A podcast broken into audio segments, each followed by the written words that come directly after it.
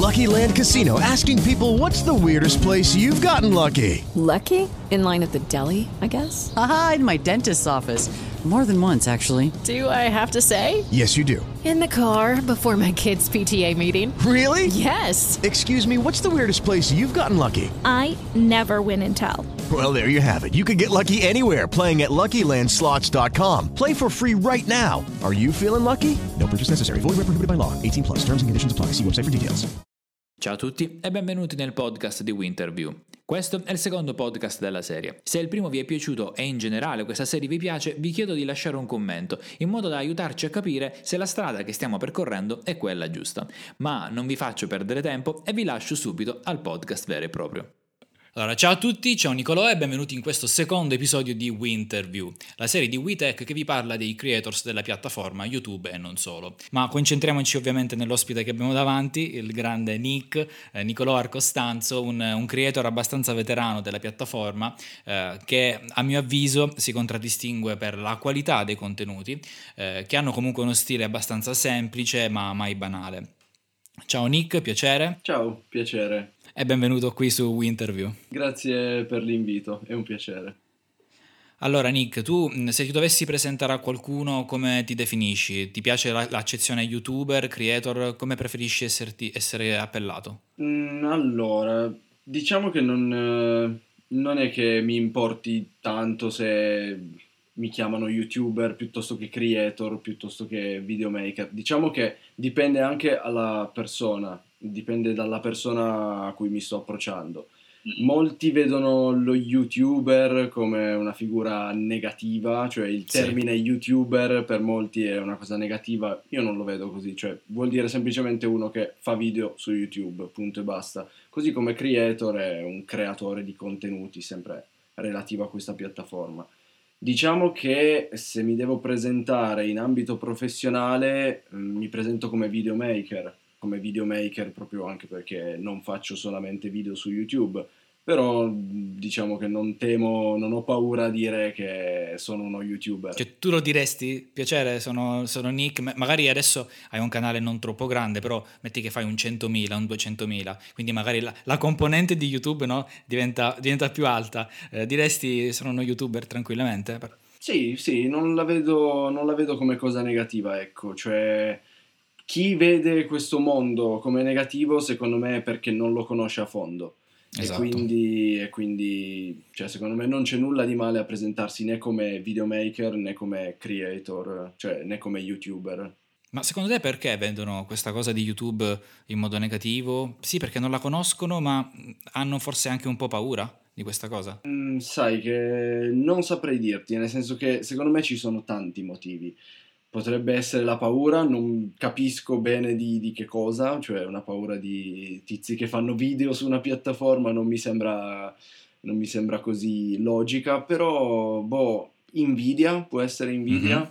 sì. appunto non capisce come si possa guadagnare facendo dei video e parlando a delle persone eh, sì, sì, forse, forse l'invidia secondo me. Anche perché questi tizi che fanno questi fantomatici video magari hanno uno share che, che farebbe invidia, non so, a Sanremo quando faceva certo, i, i, grandi numeri. Sì, sì. Solo che sono nella cameretta, con una videocamera scrausa magari, e giocano.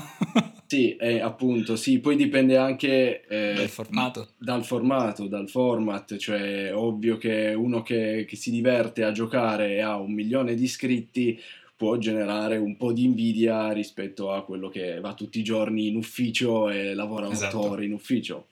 Però diciamo che secondo me cioè, è un lavoro come un altro, ecco, non esatto. lo vedo in esatto. modo negativo assolutamente. Approfondiremo poi l'aspetto YouTube più tardi, ma concentriamoci un attimo su di te, su chi magari non ti conosce. Eh, io nell'introduzione ti ho definito come una sorta di veterano perché comunque eh, hai iniziato a caricare video su questa piattaforma eh, diciamo un bel po' di tempo fa, che ovviamente non sono così tanti anni, però in ambito digitale già due o tre anni sono tipo, non lo so, era giurassica da co- come mai ti è venuta questa passione, eh, questa, diciamo, questa, eh, cosa ti ha scatenato ehm, la, la, voglia di, di, caricare video sulla piattaforma, anche prima no, della tua professione, che dopo ne parleremo. Certo, eh, allora, a parte il termine veterano che mi fa sentire estremamente vecchio, però... Quanti anni però, hai Nick? Eh, 25.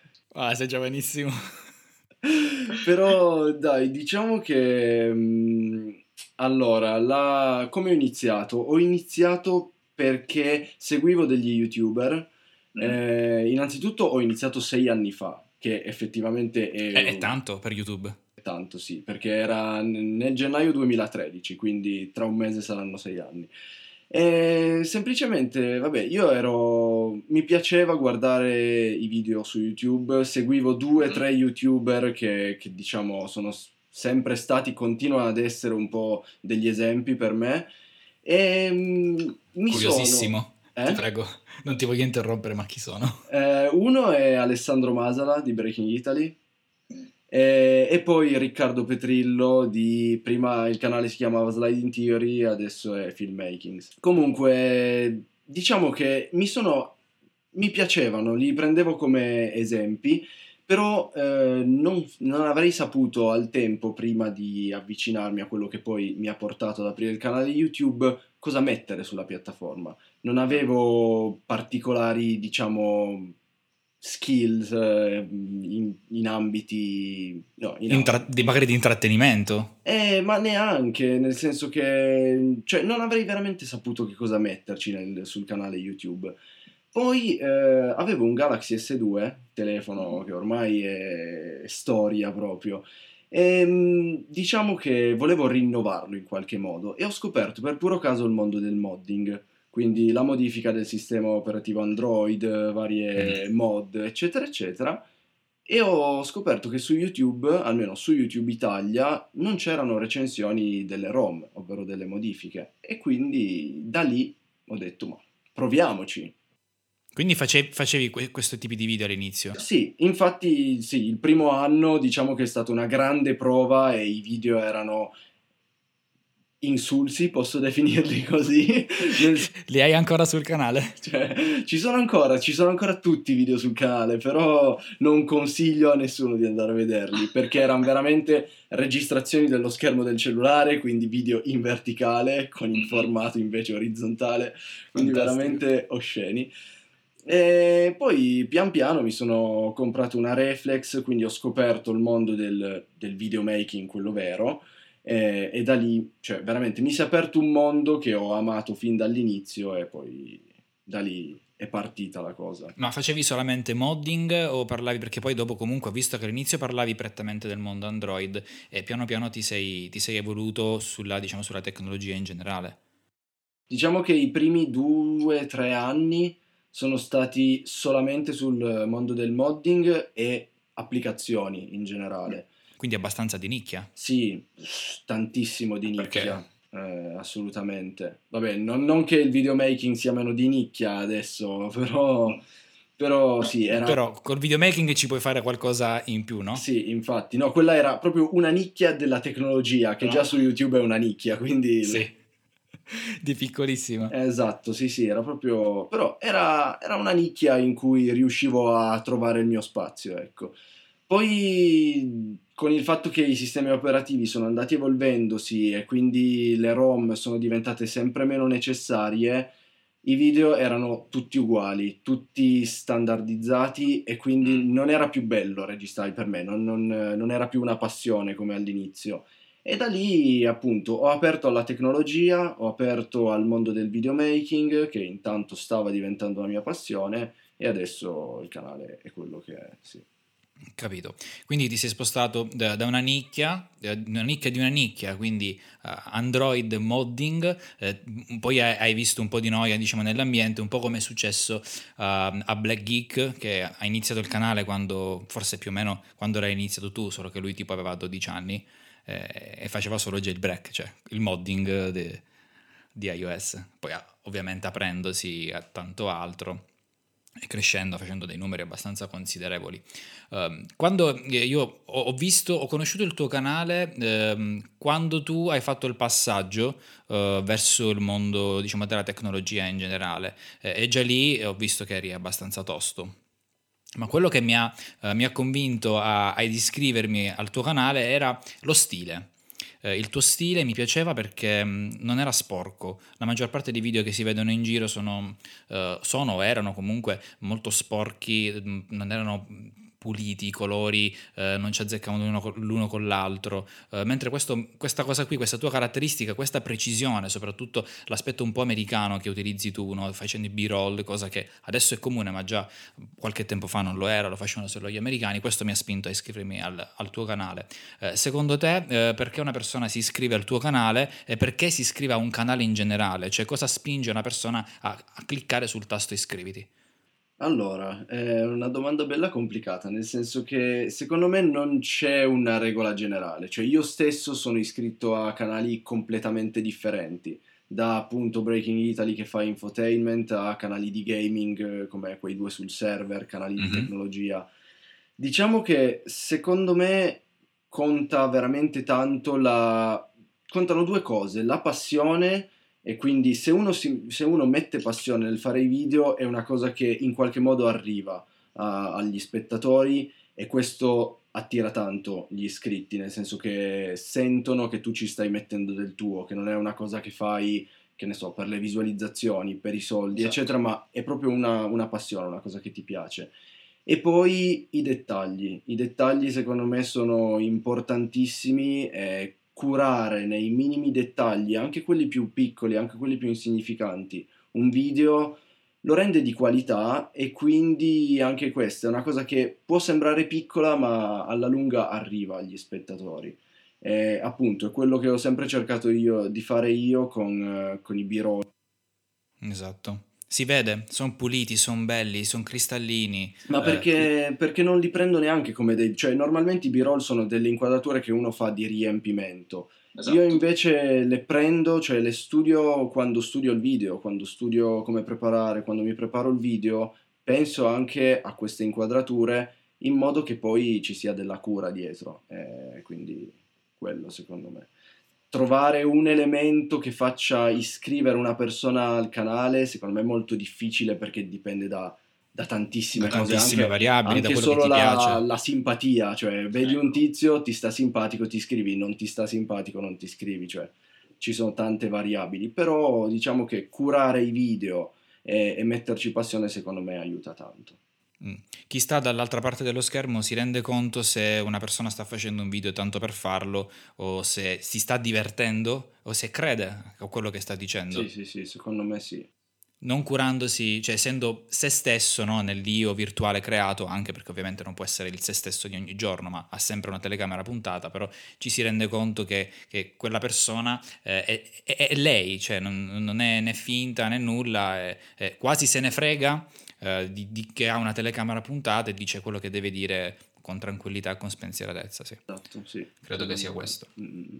Quindi tecnologia, uh, Android e tecnologia, adesso abbiamo parlato di aspetto video e cinema. Qual è stato il tuo percorso di studi? Allora, percorso di studi, io mi sono diplomato al liceo scientifico e dopo questo, questi cinque anni di scientifico ho giurato che non avrei più studiato materie scientifiche perché le odiavo profondamente e dopo due mesi mi sono iscritto al Politecnico per farti capire, per farti capire quanta confusione avevo in quel periodo eh, su ciò che avrei voluto fare. E dopo due anni di Politecnico, diciamo che la mia esperienza con l'università è stata molto travagliata, nel senso che ho passato due anni al Politecnico ad odiarlo profondamente, poi mi sono spostato su tutto un altro campo, ovvero le lingue, che sono un campo che mi piace molto, ma l'università in generale non mi ha dato ciò che mi sarei aspe- ciò che desideravo dall'università, ecco. E quindi è stata un'esperienza travagliata, non è stata positiva, non la definirei positiva. E mh, mm, pian piano intanto portavo avanti questa cosa del canale. Perché tu già comunque avevi il canale già bello avviato quando... E l'ho iniziato subito dopo le superiori, nel senso primo, durante il primo anno di università. E appunto, con il crescere del, del, canale, con il crescere, cioè con la scoperta di questo mondo che era quello del videomaking, mi sono reso conto che era quello che volevo fare nella vita, cioè era la cosa che mi divertiva in assoluto di più fare, eh, che avrei voluto farlo per tutta la vita, quindi ho cercato una scuola di cinema, un paio di anni fa mi sono messo a cercare una scuola di cinema, ho trovato la Holden che è qui a Torino, eh, boh, sono andato a vederla, mi piaceva, ho fatto il test, mi hanno, mi hanno preso e quindi sono finito lì ed è stata probabilmente la scelta migliore della mia vita in fatto di, di studi perché cioè, è quello che io cercavo nell'università. L'ho trovato. Che non c'era, l'hai trovato lì. Trovato lì. Eh, in questo momento l'università è, è, congelata, nel senso che mi sto concentrando sulla Holden per... Sono due anni, quindi sto cercando di prendere tutto quello che posso, dopodiché finirò lingue che tanto appunto... Ah, quindi comunque hai intenzione poi di continuare lingue?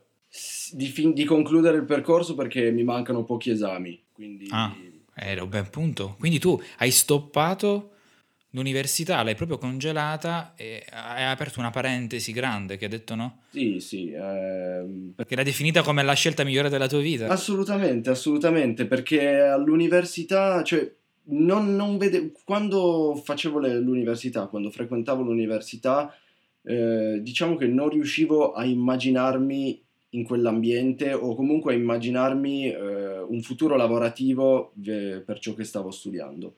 Non vedevo un futuro e quando ho capito che il videomaking invece era ciò che volevo fare ho, ho deciso ok basta devo, devo farlo devo adesso farlo, devo farlo adesso perché sennò poi rischia di, di essere troppo tardi. E quindi ho messo un attimo da parte l'università tanto mi mancano quei pochi esami che darò dopo e, e mi sto concentrando appunto sul cinema che è una gran cosa ci vuole coraggio comunque per fare quello che hai fatto tu. Eh, sì, vabbè, ci vuole, ci vuole, coraggio, ci vuole supporto da parte, da parte dei genitori, eccetera. Questa è stata la parte più complicata, trovare quel supporto, perché ovviamente dopo cinque anni di università sono... Uh, cioè, i genitori possono essere un po' resti, però dai, sta andando bene, quindi per il momento sono... Qual è la tua materia preferita? La materia preferita qui nella Al scuola cinema. di cinema. Sì, alla Holden. Eh, diciamo che si studiano tante materie, sono, cioè non, non ci sono indirizzi specifici, eh, si studia un po' di tutto e la specializzazione che vorrei prendere io, la strada che vorrei seguire è quella del direttore della fotografia. Direttore della fotografia che comprende anche quindi l'operatore, le riprese.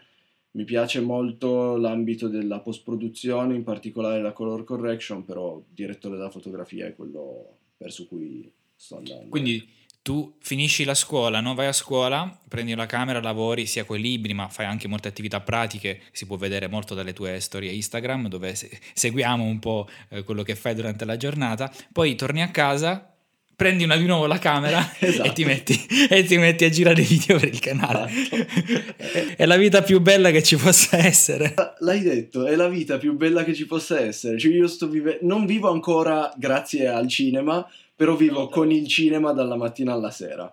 È, è, fantastico. È fantastico. Questa, questa, cosa, ovviamente, no? Quindi telecamera da una parte, telecamera dall'altra, eh, questa cosa ha influito tanto sul tuo canale. Eh, cosa ha influito e quanto è migliorato il tuo canale dopo che hai avuto comunque le prime nozioni, diciamo, teoriche un po' più settoriali? Sì, allora, diciamo che avrei voluto inserire molto di più la scuola nel canale cioè, quando mi sono iscritto alla Holden ero fomentatissimo, dicevo dai, adesso mi metto a fare i vlog, porto la camera a scuola, faccio vedere quello che faccio.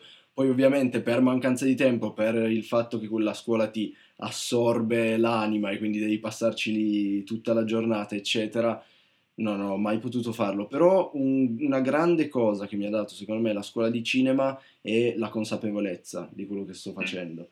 Nel senso che se prima avevo una camera e provavo, sperimentavo, quando c'era una cosa che non capivo andavo a leggere su internet, eccetera, però giusto appunto relegato a ciò che non capivo, adesso prendo una camera in mano e so che cosa sto facendo. Sai quello che fai. So quello Bello. che faccio, sì, nel senso che mi penso un'inquadratura, so come realizzarla, nel senso so come illuminarla, so come settare eh, i valori della camera E quindi questa cosa ha aiutato tanto, cioè in fatto di consapevolezza mi ha aiutato sia per sveltire il lavoro eh, di, delle cioè, le riprese, sia proprio a livello personale, nel senso che è una crescita enorme. Si vede la qualità, comunque scorrendo un po' io un'oretta fa ho, preso di nuovo il tuo canale e ho cominciato a scorrere, no? Prima erano tutte verdi le, le copertine, no? Man mano che salivi cominciavano i colori, adesso si vede che è cinema, eh, praticamente, sì.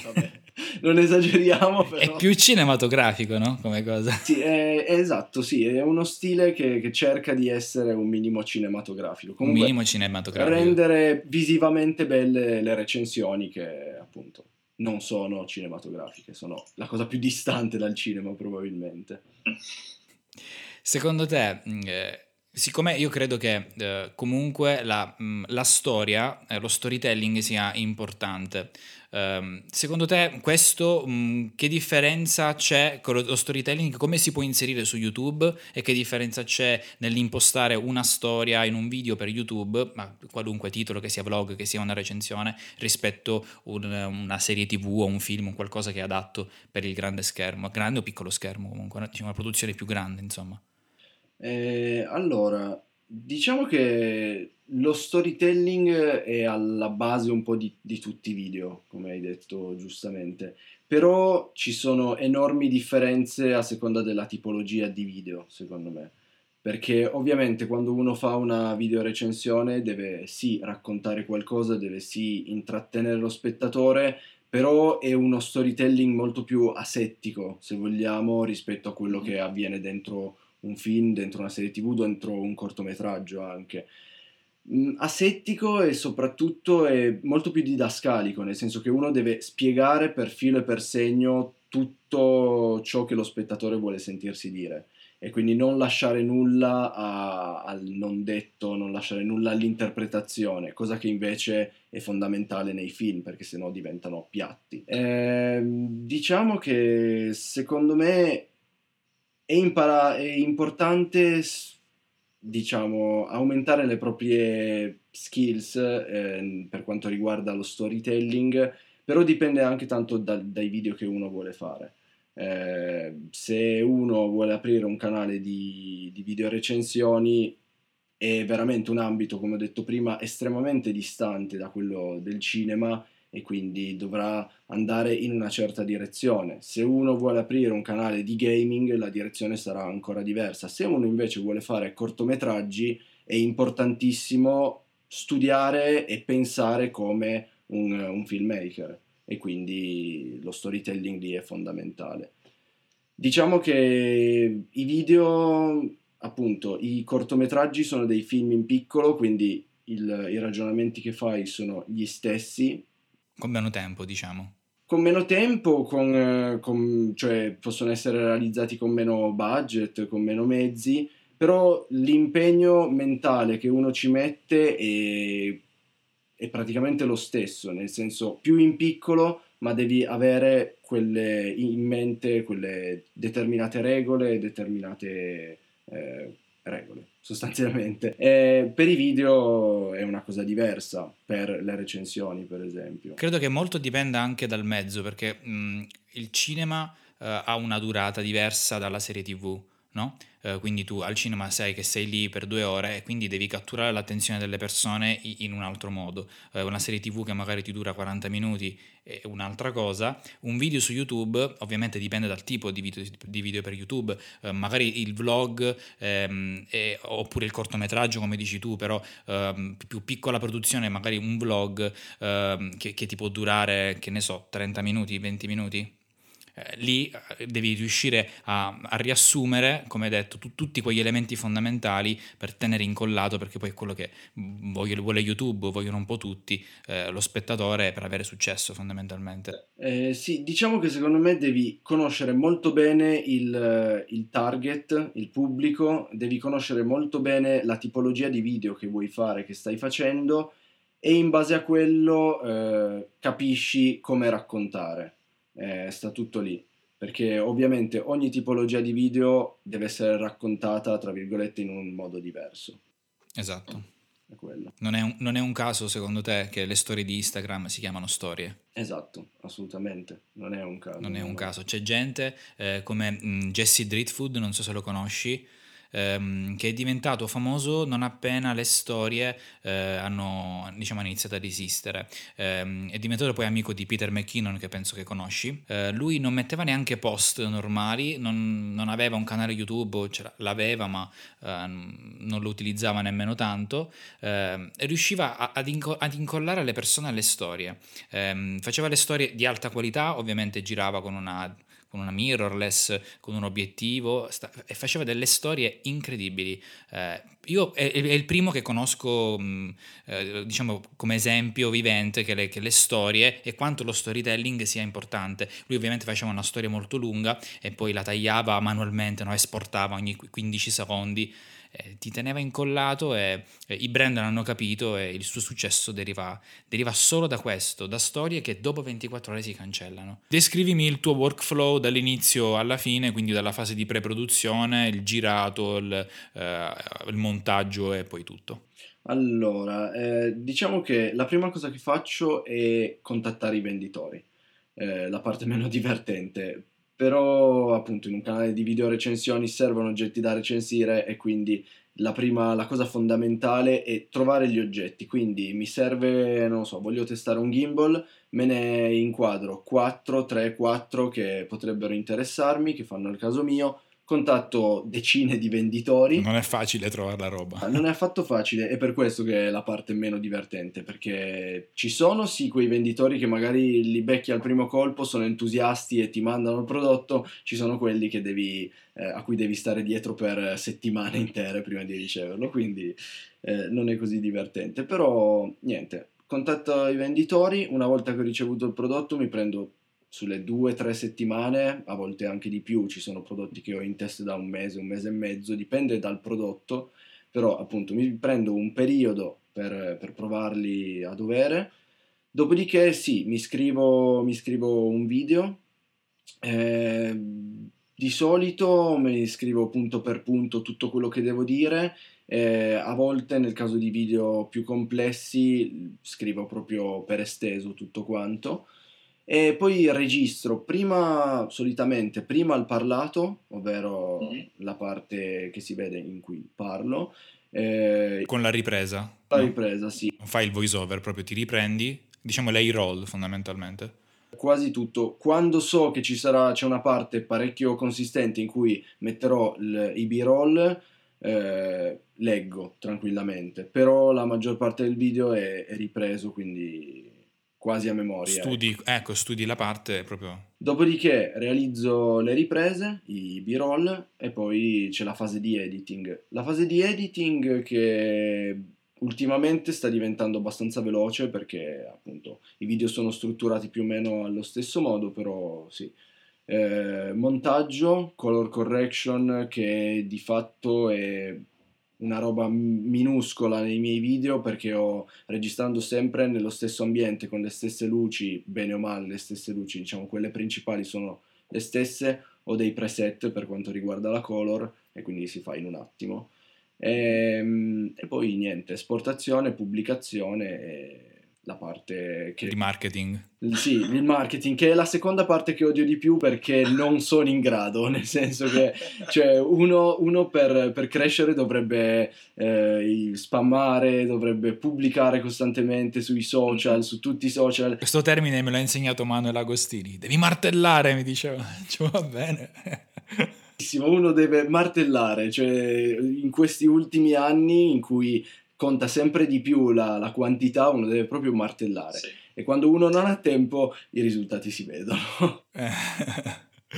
Ovviamente, quindi eh, hai già risposto in parte all'altra domanda, togliendo la prima parte che immagino non ti piaccia e togliendo anche la seconda, tra, tra, le fasi di centro qual è quella che preferisci e perché? Allora, per quanto riguarda i video, mh, mm, per, il, per il canale di sicuro le riprese intese come B-roll, cioè perché sono la parte più, più divertente, la parte più creativa, non devo solamente dire quello che mi sono scritto, ma mi posso mettere lì, eh, non dovendo parlare a volte anche con la musica, quindi è assolutamente piacevole, realizzo le mie carrellate. Le... Quindi la fase di registrazione. Diciamo che il montaggio è una cosa che mi diverte tantissimo, montaggio e color mi divertono tantissimo, però sul canale appunto i video sono molto simili tra di loro, quindi eh, man mano che li fai diventa quasi automatica la post-produzione.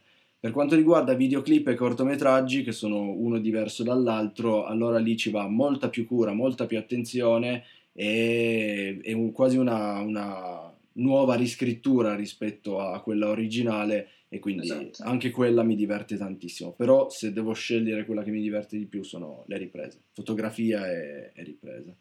A me piace tantissimo la color, ehm, anch'io giro pre- prevalentemente in studio, quindi dici che c'hai da colorare, eh, però cerco di colorare sempre in modo diverso anche in base, eh, un po' per imparare, perché ovviamente eh, sono un autodidatta, quindi eh, spingo al limite, poi i file no, di, delle macchine nostre sono abbastanza comp- com- compressi, quindi non è che puoi andare a romperlo, no, però lo spingo al limite eh, e, e, provo a sperimentare, a volte faccio degli esperimenti che falliscono eh, e tutti si lamentano, è troppo buio, non si vede niente. Eh, mi, mi, piaceva così. Credo ciascuno di noi, nel senso che eh, le critiche, critiche intese come critiche costruttive, servono, aiutano anche tanto. Quindi è, be- è un bene, ecco. Ascoltami, eh, quale software di editing utilizzi e perché? Allora, Final Cut, eh, perché quando, da quando ho comprato un Mac, i primi, primissimi video, quelli semplicissimi eh, che, che, ho fatto all'inizio li editavo con iMovie.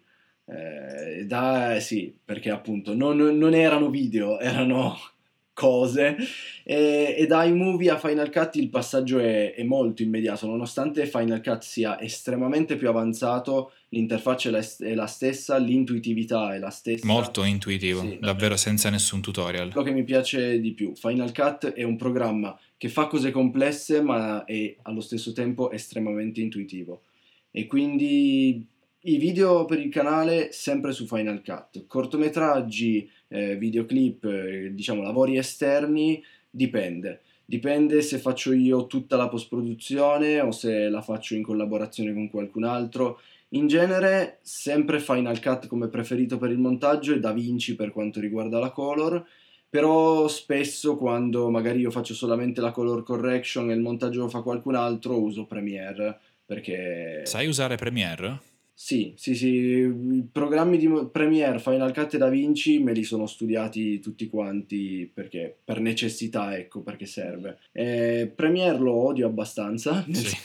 Io non, non, riesco ad utilizzarlo, cioè abituato a Final Cut è estremamente co- potente come programma, sì. eh, versatile perché è integrato alla perfezione con tutta la suite di Adobe, però è l'esatto opposto di Final Cut in quanto a intuitività. Cioè ci metti... E anche, vabbè, la velocità lasciamola stare perché oh, le, le, esportazioni su Premiere sono un'agonia rispetto a Final sì. Cut.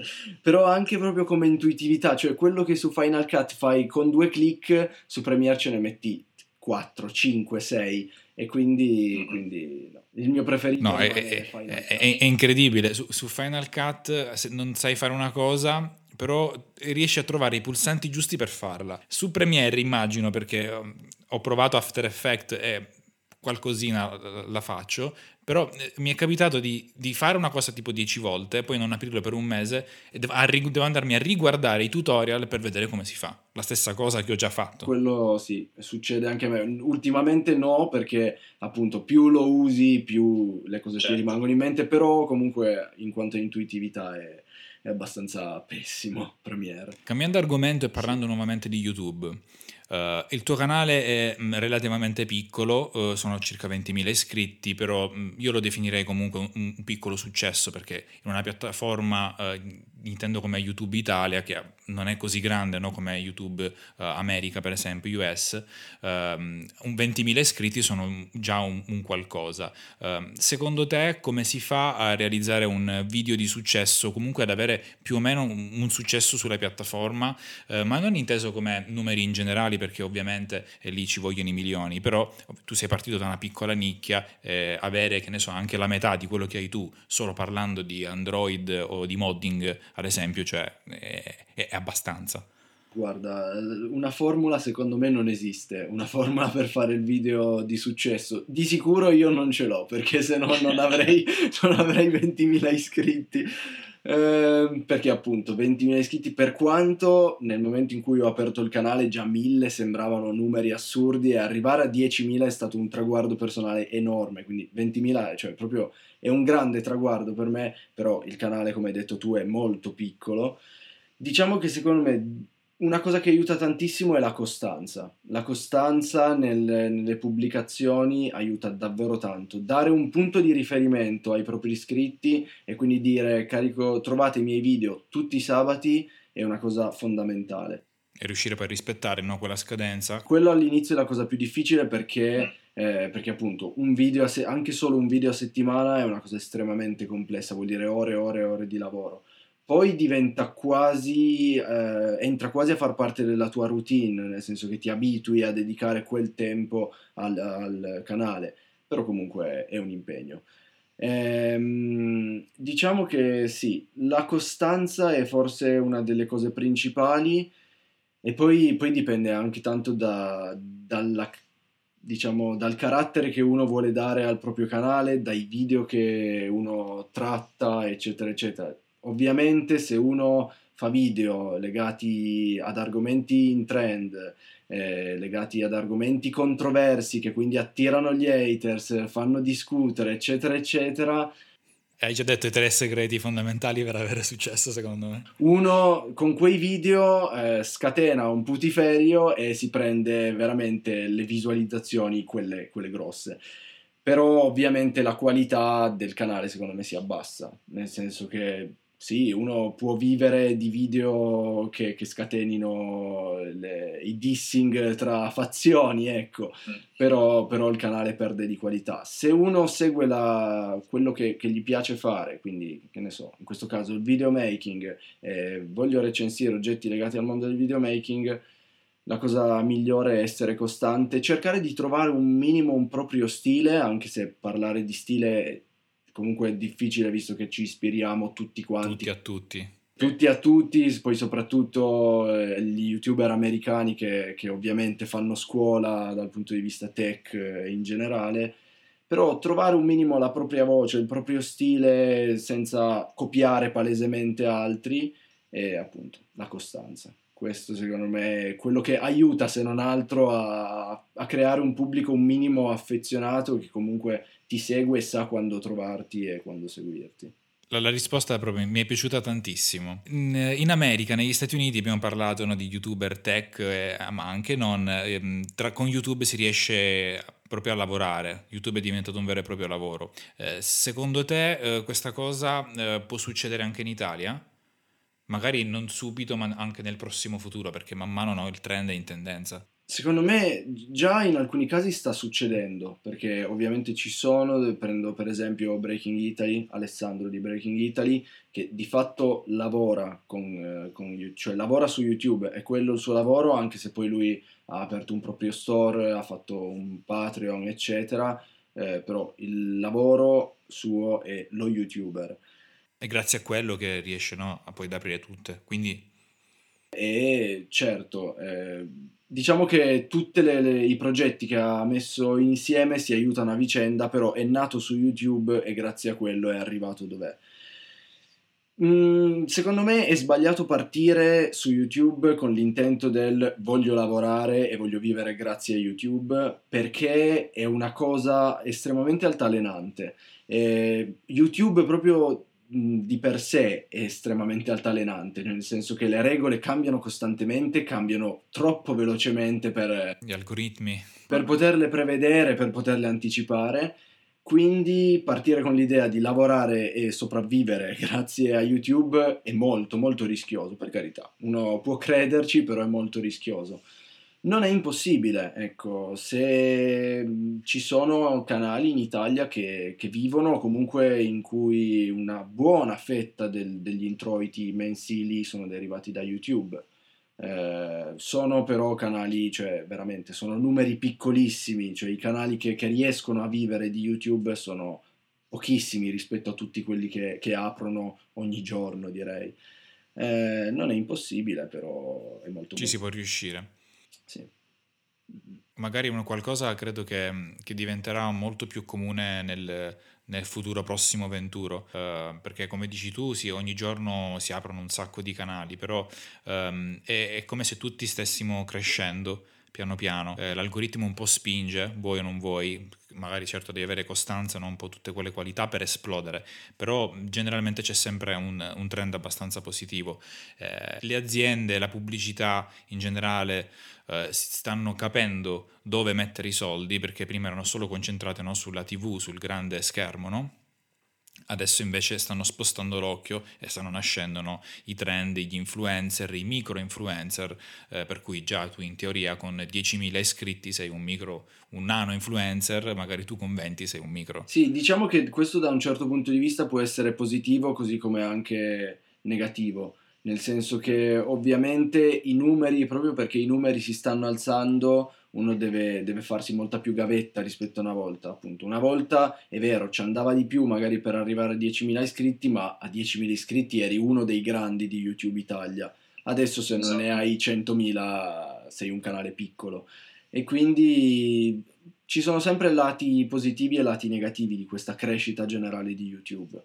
Però, appunto, Mm, secondo me è rischioso partire con il voglio fare lo youtuber, però allo stesso tempo se uno vuole farlo e ci crede, eh, di sicuro ha molte più possibilità rispetto a, a dieci anni fa. Esatto. Mm, assolutamente, eh, perché comunque l'attenzione è un po' più focalizzata su questo, eh, sia YouTube e poi Instagram che è diciamo primo barra secondo no, tra i social di oggi, per cui anche facendo delle foto o delle storie no? non serve nessuna attrezzatura eh, di, di, di, video, fondamentalmente con lo smartphone anche uno di me- metà qualità si riesce a, a dire la propria e, e chi lo sa, certo ovviamente come hai detto tu non, non devi partire dal comincio con Instagram e divento famoso.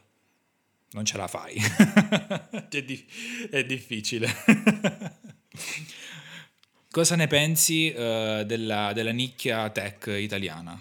Cosa, um, come la vedi? Uh, sta andando bene? Sta andando male? Allora, devo dire la verità, io non sono così all'interno del mondo tech italiano, non sono così tanto informato perché eh, a causa un po' del tempo, un po' del fatto che appunto quando, quando voglio recensire un prodotto lo chiedo e me lo, me lo testo, eh, non seguo così tanto quel genere di video, almeno non in Italia. Ho un paio di punti di riferimento, nel senso che so che quando c'è da guardare un video in cui voglio conoscere tutte le informazioni nei minimi dettagli di un certo prodotto, devo andare su un certo youtuber o su ce- determinati canali se voglio invece una recensione più cinematica alla Marques Brownlee devo andare su altri, però in genere, cioè, nel complesso non saprei dirti se sta andando bene o sta andando male, quindi cioè, rischierei di prendere grosse cantonate.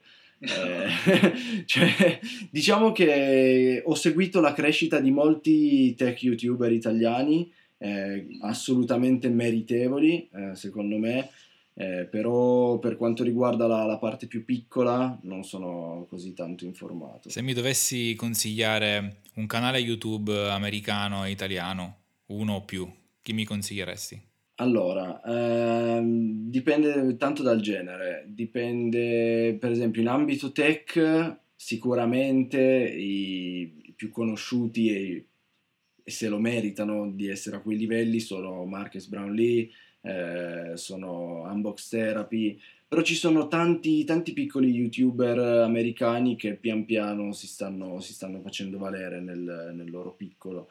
Dal punto di vista italiano, anche lì, eh, se, se, vogliamo andare sempre sull'ambito tech, ovviamente ci sono i grandi... Eh, Un paio di nomi, non sono tanti storici come Andrea Galeazzi o comunque canali legati a siti come Android World, Android eh, Tecno Android, eccetera. E poi ci sono Manuel Agostini, eh, Snugol, eh, nomi più piccoli ma che si stanno facendo, si stanno facendo conoscere. Se dovessi consigliarti un canale invece, cioè in generale i miei youtuber preferiti, ti direi, vabbè, l'ho già menzionato troppe volte in questo video, però di sicuro Alessandro di, di Breaking Italy, eh, Riccardo Petrillo che continua a essere un mio punto di riferimento proprio perché lavora nell'ambito in cui vorrei lavorare, e Matteo Bruno sicuramente, Cane Secco, che è uno ah, youtuber sì. romano, anche lui videomaker eh, basta, ti direi questi tre diciamo che sono i miei preferiti. Poi seguo una marea di youtuber, ma non saprei dirti chi preferisco, ecco. Grazie Nick, grazie Nicolo Arcostanzo per, per, averci tenuto compagnia in questo secondo appuntamento di, di Winterview. Eh, ovviamente trovate tutti i link al canale di Nick qui sotto in descrizione e qui su nelle schede. Eh, noi ci vediamo alla prossima volta. Grazie mille per lo spazio. Lucky Land Casino asking people what's the weirdest place you've gotten lucky? Lucky? In line at the deli, I guess? Aha, in my dentist's office. More than once, actually. Do I have to say? Yes, you do. In the car before my kids' PTA meeting. Really? Yes. Excuse me, what's the weirdest place you've gotten lucky? I never win and tell. Well, there you have it. You can get lucky anywhere playing at LuckyLandSlots.com. Play for free right now. Are you feeling lucky? No purchase necessary. Void where prohibited by law. 18 plus. Terms and conditions apply. See website for details.